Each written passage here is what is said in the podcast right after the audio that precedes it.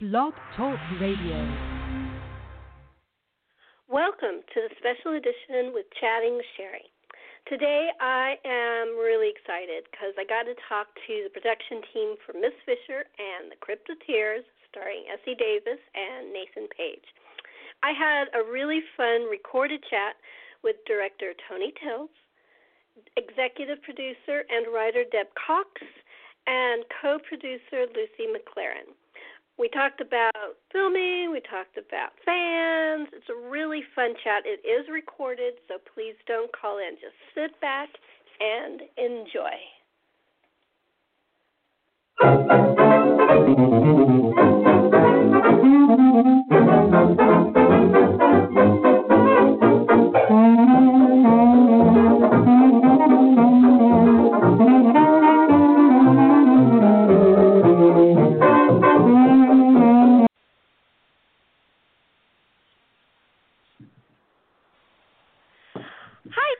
Debbie and Lucy, welcome to the show.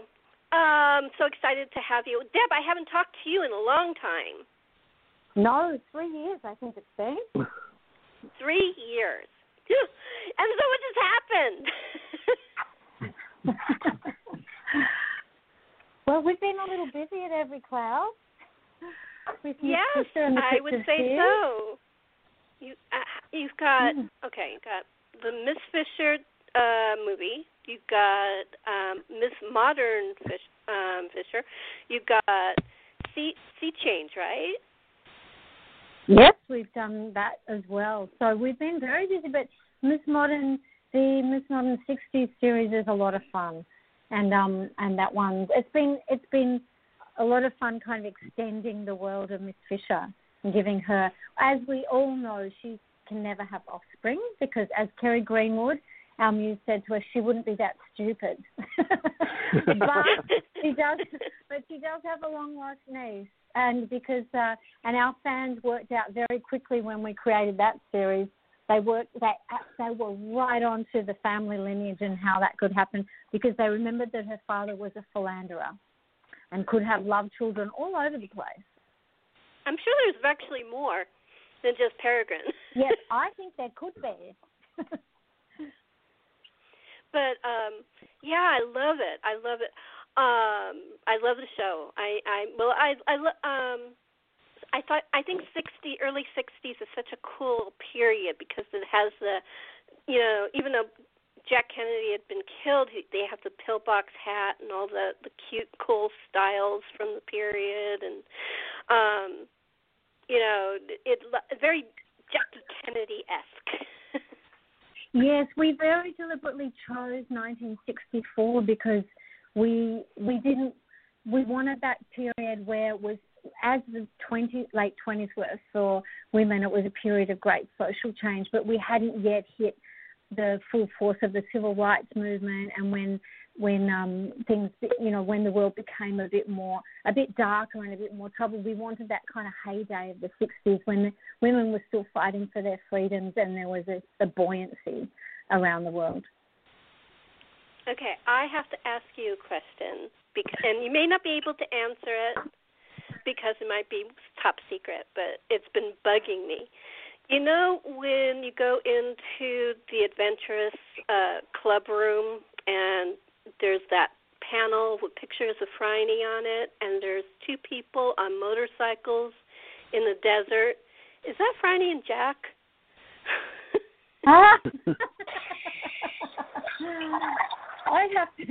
That could be our sneaky art department. I'd have to check on that. There's all kinds of in-jokes.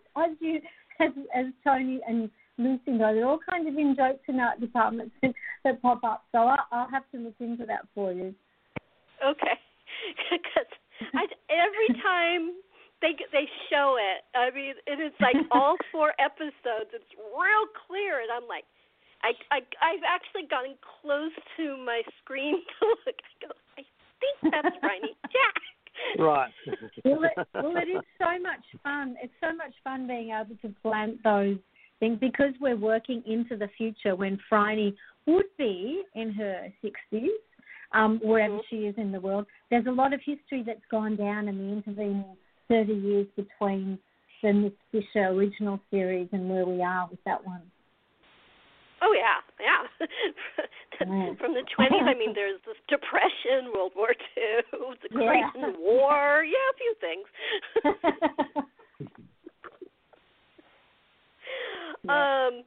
It's really, I love it. I love the show. It's so much fun. I love the actors are amazing, I'm not the only one. Everybody's like, okay. That person was in Miss Fisher, in the original show, and so is she, and so is he. Really badly. I mean, two of the regulars were in had parts in the original series, so I mean, it's not that off to do that. No.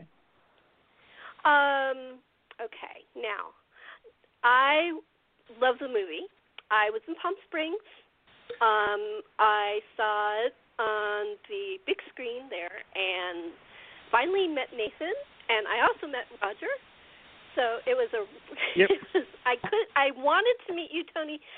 You were at the party, but every time I went next to you to and maybe wait for a chance to ask you a question. You were in the middle of talking plotline, and I hadn't seen the movie yet, so I kept walking away. Oh. Sorry about that. Yeah. So, in case you're wondering, that's why I didn't say hi. I'm the one who kept smiling politely and walking away.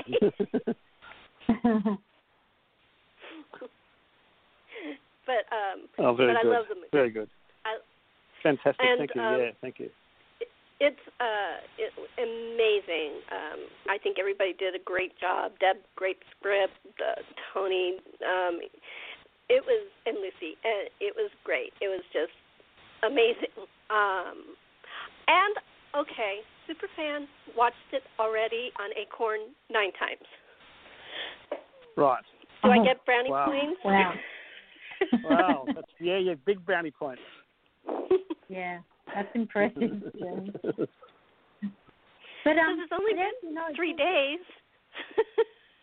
I don't know how you're getting any sleep as well. Yeah. But it's so different working on the. It's been really different working on the feature film with Tony and Lucy. It's a much more circular process than doing this series because, as you know, as I'm sure you know, we. In Australia, we do a lot for quite modest budgets, and it's always tight, and you're always trying to be inventive, like Phryne is.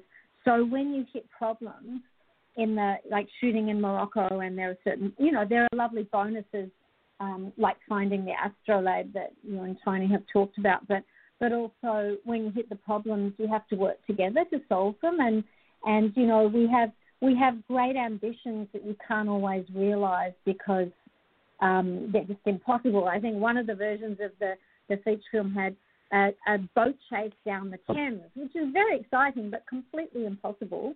So Tony worked very hard on that with Lucy as well to work out what were the important elements we wanted from that sequence and how we could achieve them in a different way. And that became... We shouldn't do spoilers, should we? But for people who haven't seen, not everybody's seen it. But that became a lovely and one of my favourite sequences in the movie, which is set in the rain in London. That's right, which everybody's seen. So that was actually a creative solution to a problem that we had.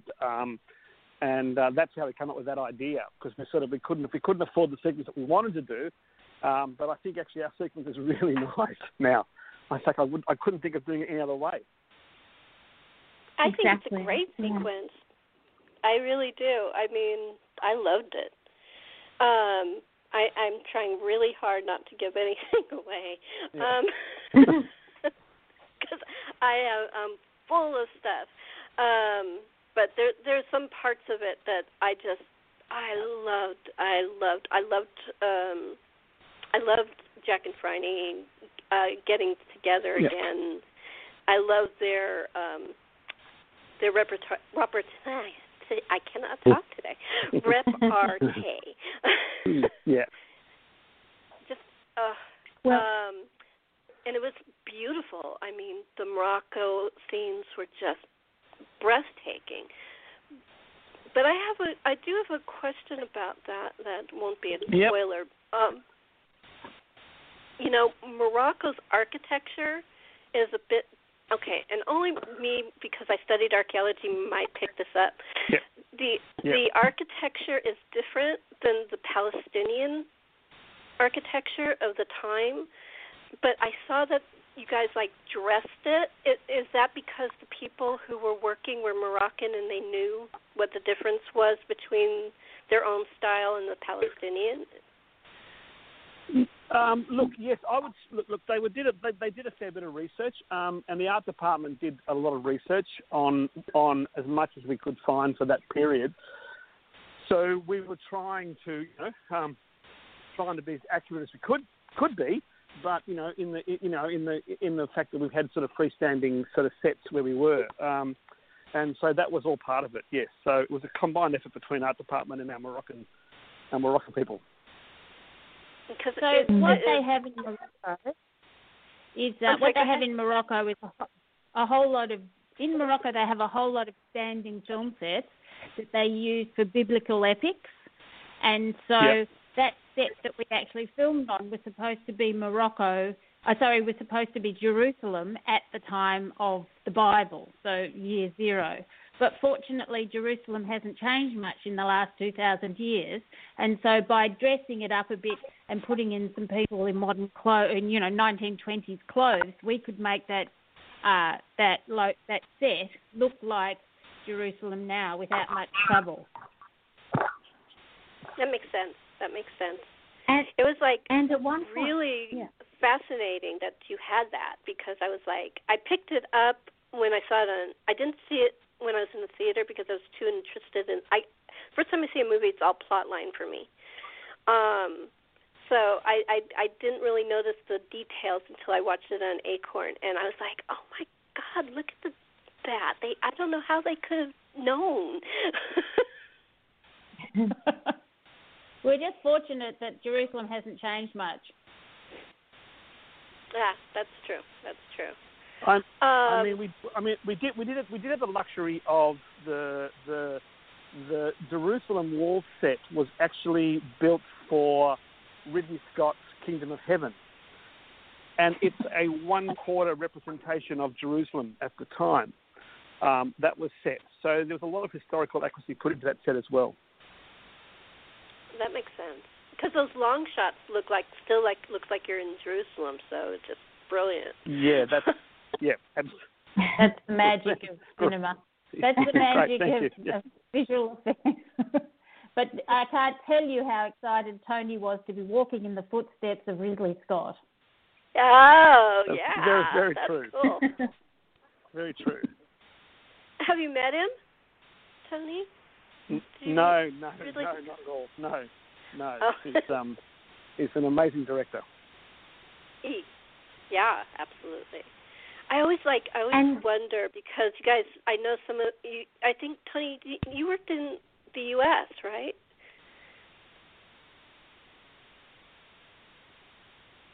Yes. Look, I have. Yes. Look, I've worked. I've worked for some U.S. shows. And I've worked in. Well, in fact, I've worked in Asia, China, and Russia as well. So I get to kind of a lot of variety. Yeah, and a lot of frequent traveler models. Yes.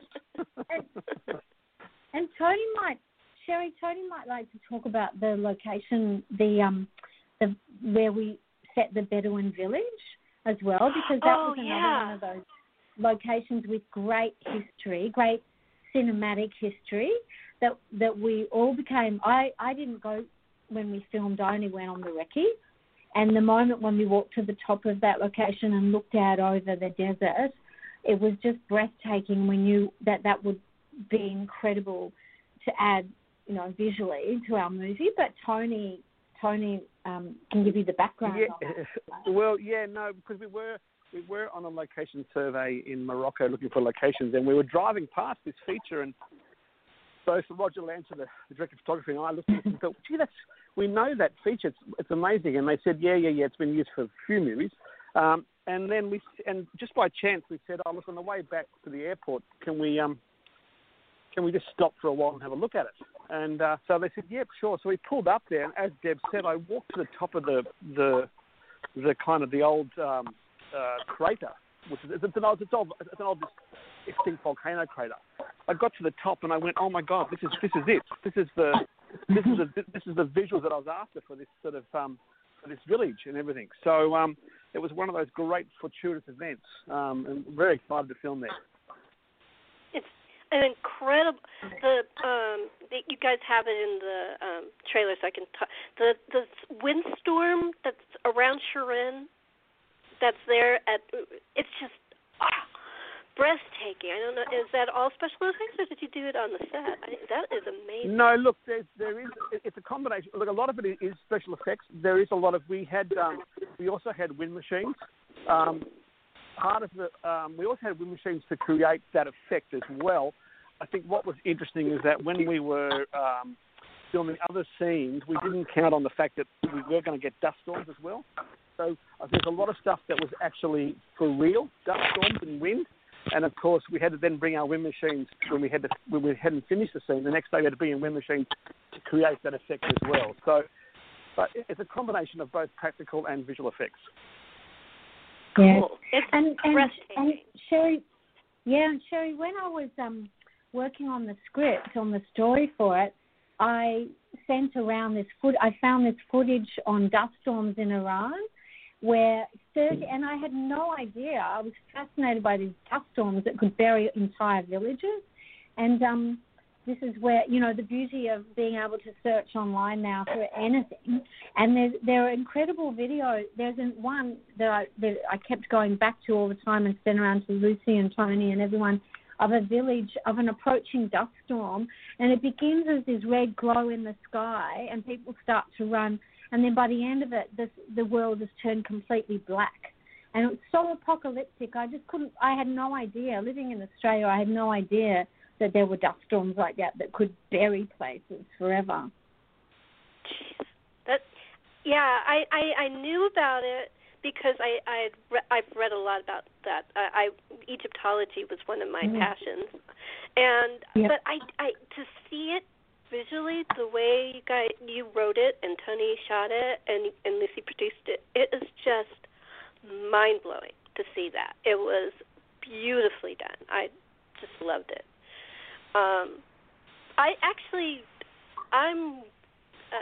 I just like the whole movie.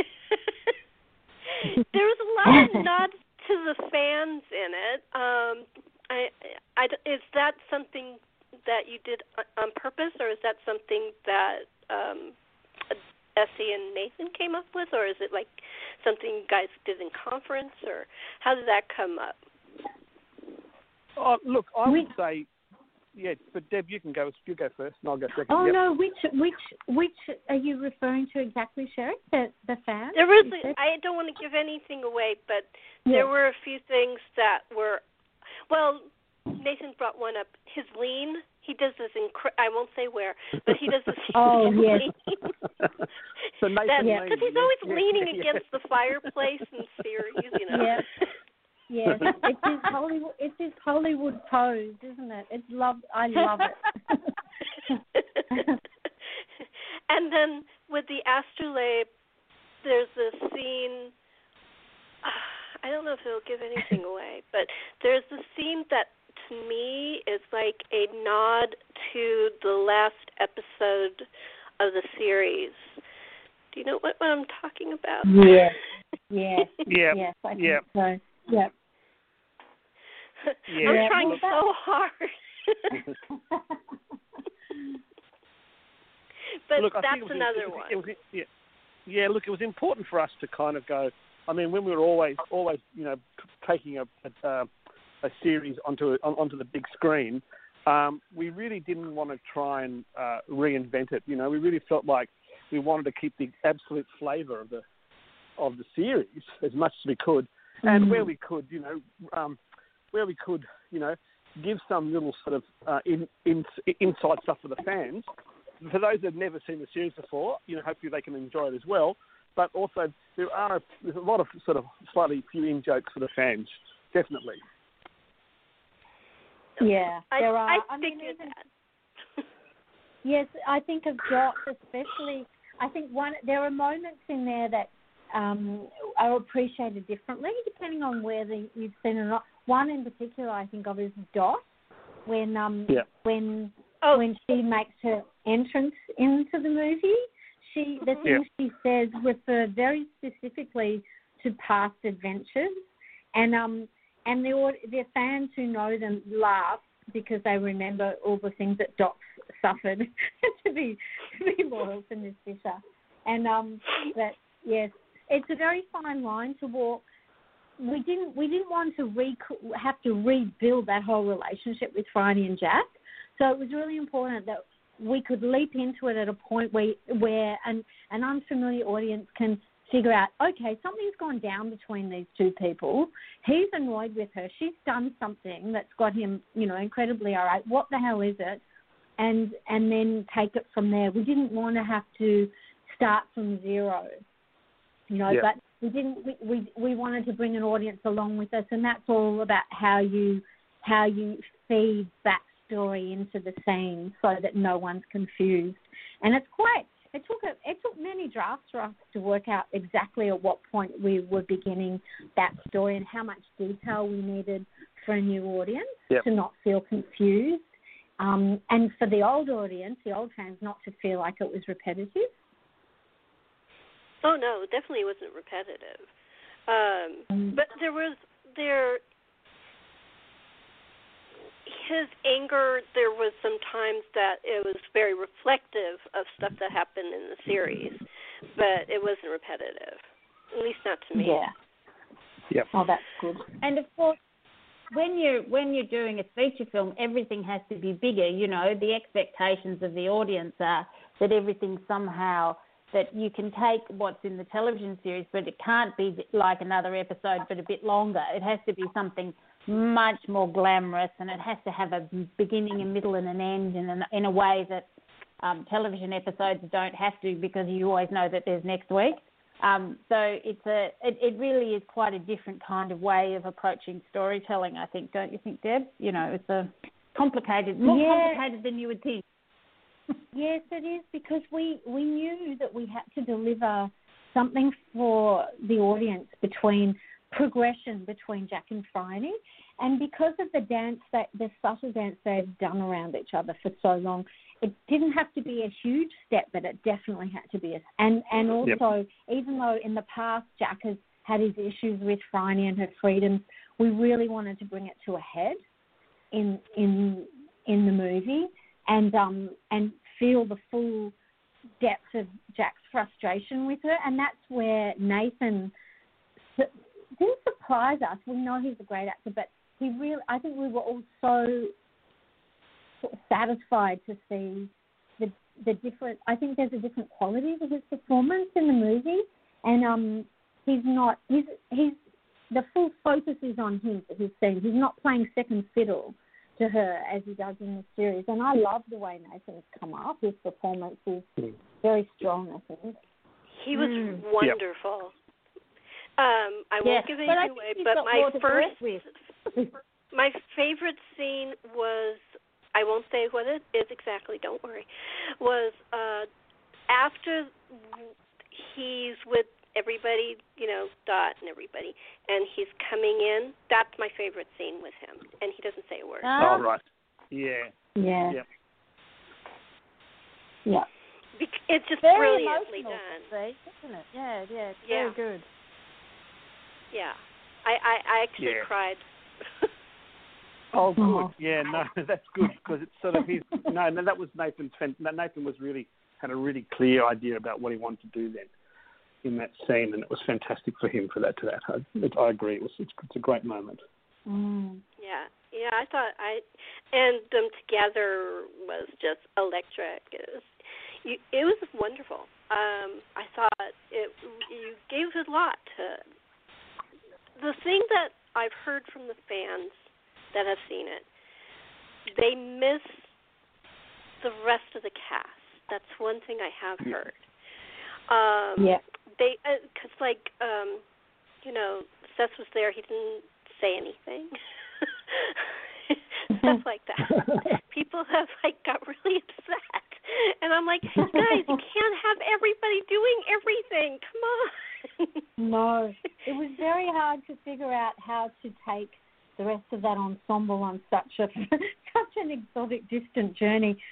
And we did talk about it a lot, and whether that was an either or, whether you have them all in the movie or you don't have them at all. And we decided that even a little bit of them was crucial, because we wanted to feel that the chemistry of them all back together again.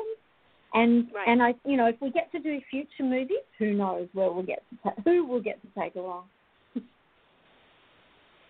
Well, I'm knocking wood, but I'm trying to do it very quietly so it doesn't interrupt our broadcast. Because I really would love it. I mean, it was great. That was the thing I heard the most from the fans that have seen it. Well, the other issue, of course, was that Ashley, since we finished this, or that Every Cloud finished the series, has become a bit of a star on American television, and so we had to get her to come for one day's filming from 200 miles out of Boston somewhere. She had to actually leave set on a Thursday night, get to Boston, get on a plane, fly to Melbourne, do a 4-hour shoot, and then fly straight and get on a plane and fly straight back again, because that was the only time we could get her. So poor Ashley. She got to see her mum, who she hadn't seen for a while, but apart from that, she literally landed in the morning and left and flew out the next day. It was incredible. And it was the only time we could get her, because she was committed to another television series. Wow. And it was only because of Thanksgiving, wasn't it, Lucy, that she had a time window? Yeah. And it was a risk, because if something had gone wrong with her flights or whatever, she wouldn't have got back. So everyone was on a bit of a wing and a prayer, because Ashley was so determined to be part of it, because she loved working on the show. Yeah, everybody loves Dot and Hugh. I mean, you can't not love Dot and Hugh. And we have planted a little bit of a time bomb with them that we need to see pay off. Yeah, I hope that's in the next movie. Oh, God, I hope it's in the next movie. Yeah. But I'm really, really, really hoping that that everything works and that there is another movie, because I think this one was wonderful. Really, really. You guys should all take kudos for that. No, thank you. Thank you. Thanks, Sherri. Well, it's all partly due to the fantastic crowdfunders, too, and so many of them from the US, who we couldn't possibly have made the film without. And one of the great pleasures of working on the film was meeting so many of them. And there's a particular scene, can I just say, it's the ballroom scene. Because you can tell everyone. And so many of them came to be extras in that scene, which was just the most wonderful day, because everybody had to learn how to dance, and they all got dressed up, and I think it was fantastic. It was a great moment for me. Anyway, I enjoyed it. Yeah, I found it incredibly moving, and speaking to the fans who travelled a long way. There was a couple who'd come for their 40th wedding anniversary, and they were they loved supporting. It was very romantic, but they loved supporting the show, because at the time, I think the Me Too movement had just cranked up, and it was all about, women, embattled women. And they said at this time in the world, it's so great to have a character like Phryne Fisher out there doing positive things. And so it was really important for them to be there. But we also heard a lot of very personal, emotional stories from some women we had at our first read-through. And the fact that the fans were part of that whole journey, helped. They kind of kept us on the straight and narrow too, because very early on we knew that there were various ways of getting a feature up, and at one point we had some interest in investment if we maybe would recast and and look for higher level, you know, different. And we really didn't want to. We had to keep the ensemble together. It was like a family. And I think some of the fans understood that we wanted to stay true to what we created in the series, and their support enabled us to do that. Mm-hmm. I'm a crowdfunder. Yeah. I didn't do that, but I'm a small-time crowdfunder. Yeah, no, I think it was interesting. I mean, even for me, because you know, we tend to work on new shows in Australia sometimes, and we tend to work in a bit of isolation. And we kind of knew the show was I knew the show was popular outside of Australia, but it wasn't until you sort of working with the crowdfunders and then going to the screenings in Palm Springs and meeting the kind of international fans and the fans that come for the premieres, you realise the extent of the fandom. And I think that was a great revelation for me at this point too. It was fantastic.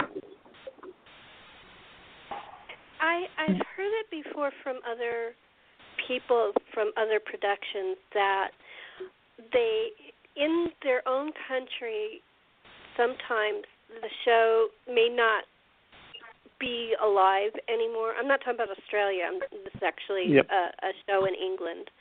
But when they come here, they are like superstars. And one was on PBS, and they came for a PBS break. And people were waiting in a line around the block just to have them sign the DVD. And they're like, when they were driving up, they're like, oh, is that for a movie theater or something? And he said, no, it's for you guys.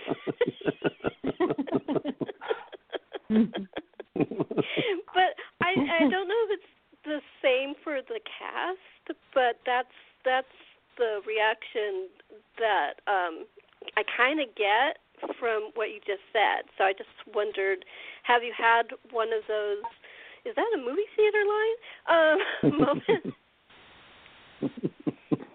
Yeah.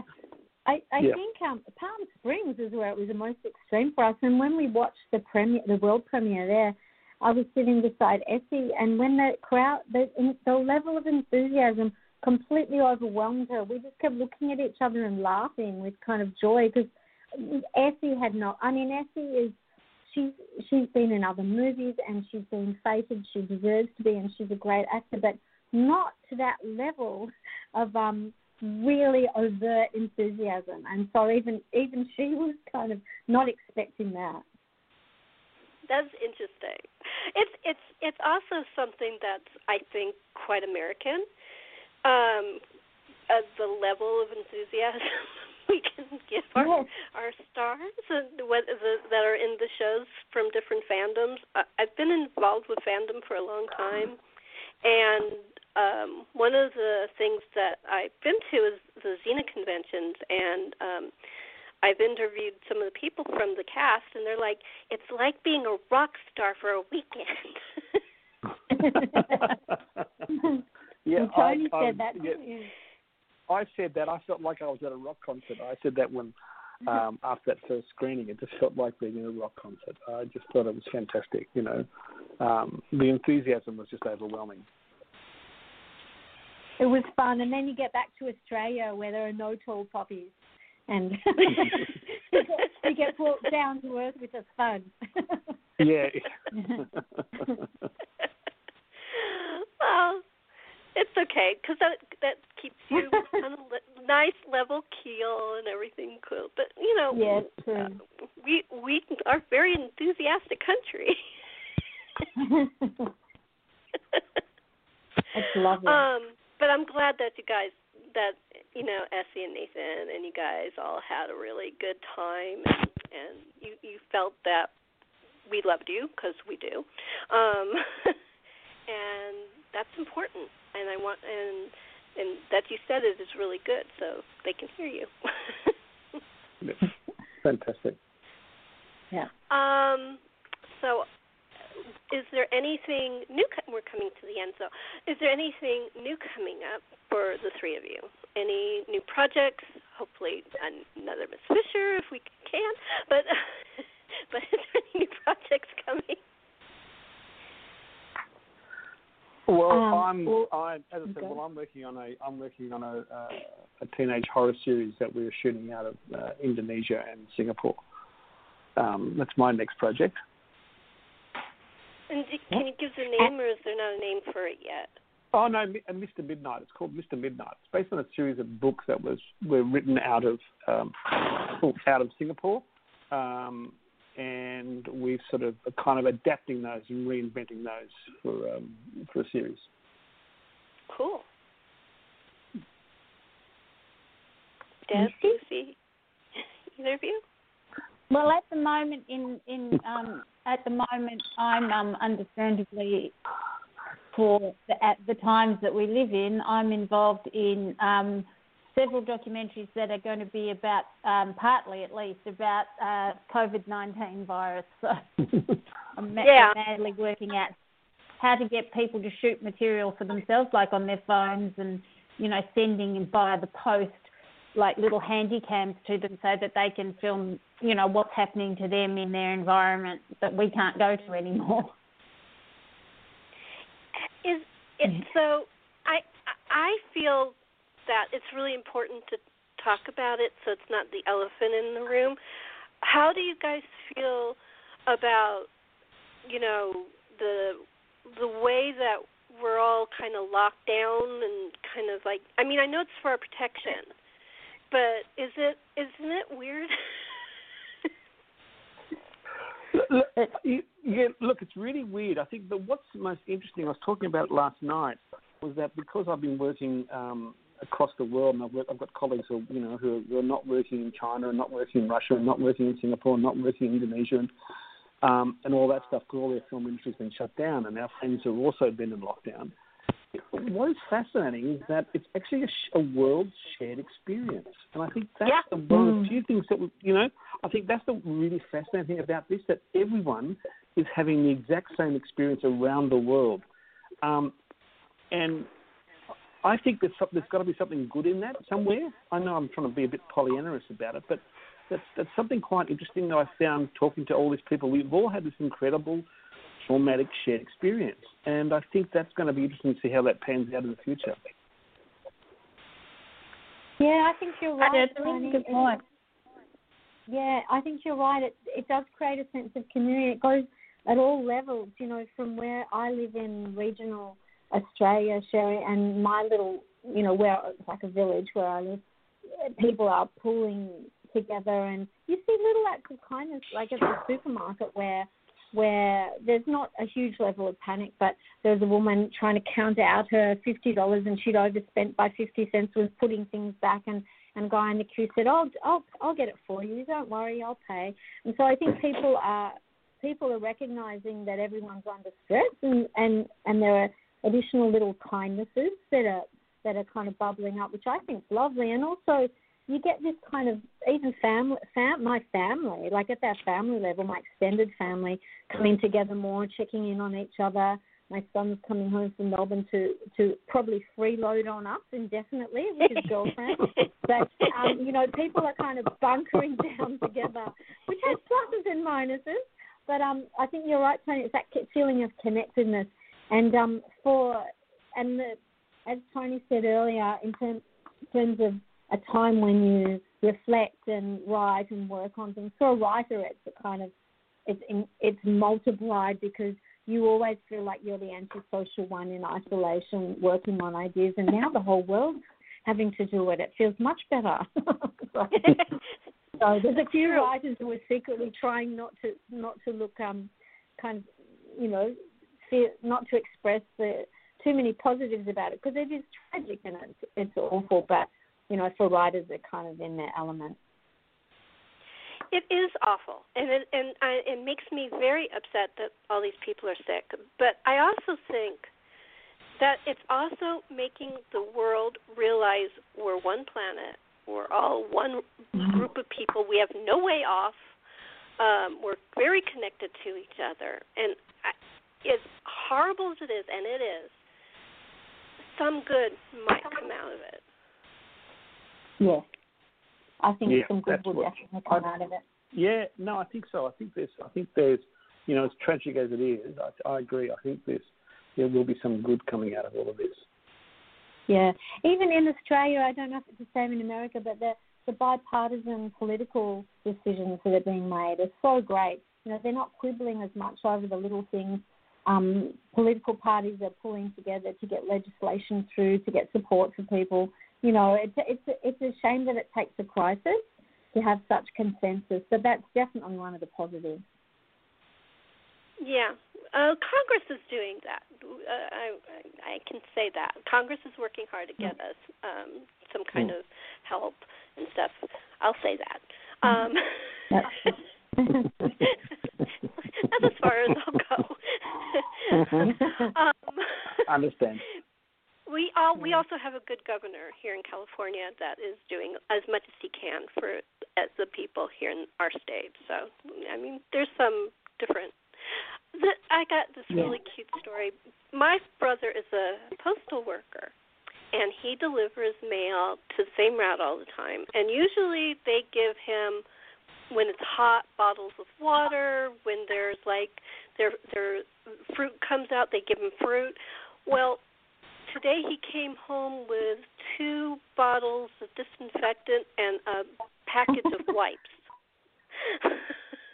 That's great. I thought that was so sweet. And because I did hear that that the American Postal Service is refusing to give them gloves or sanitizers or anything, which you would think that they don't.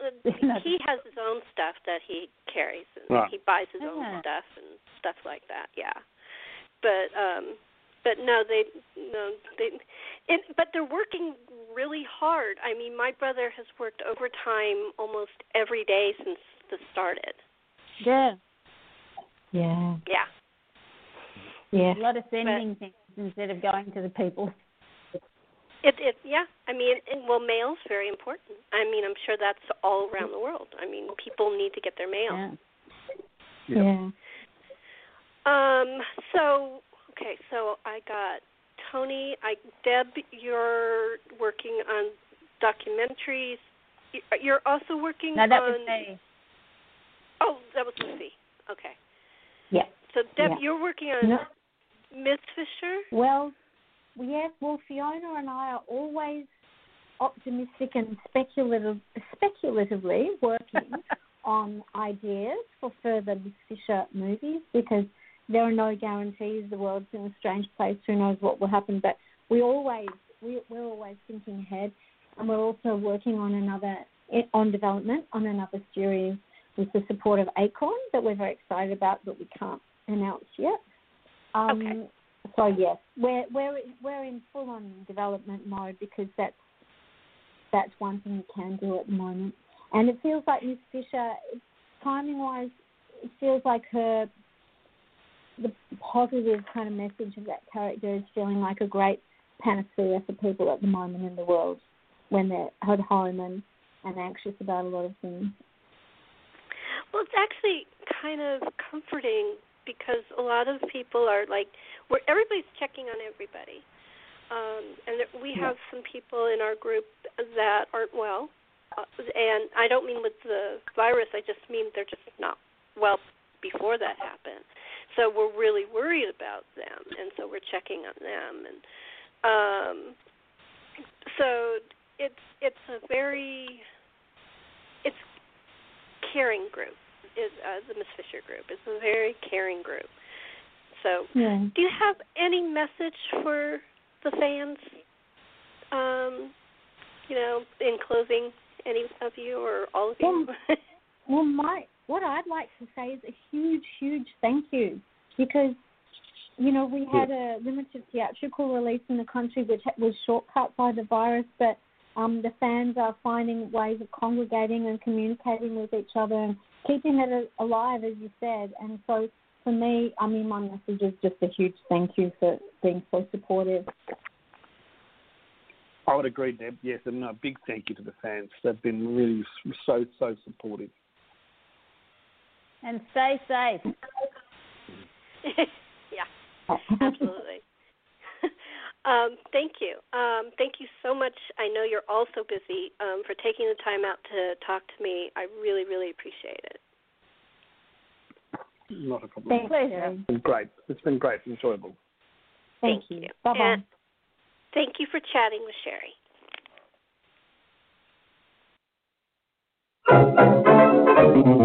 Sherri.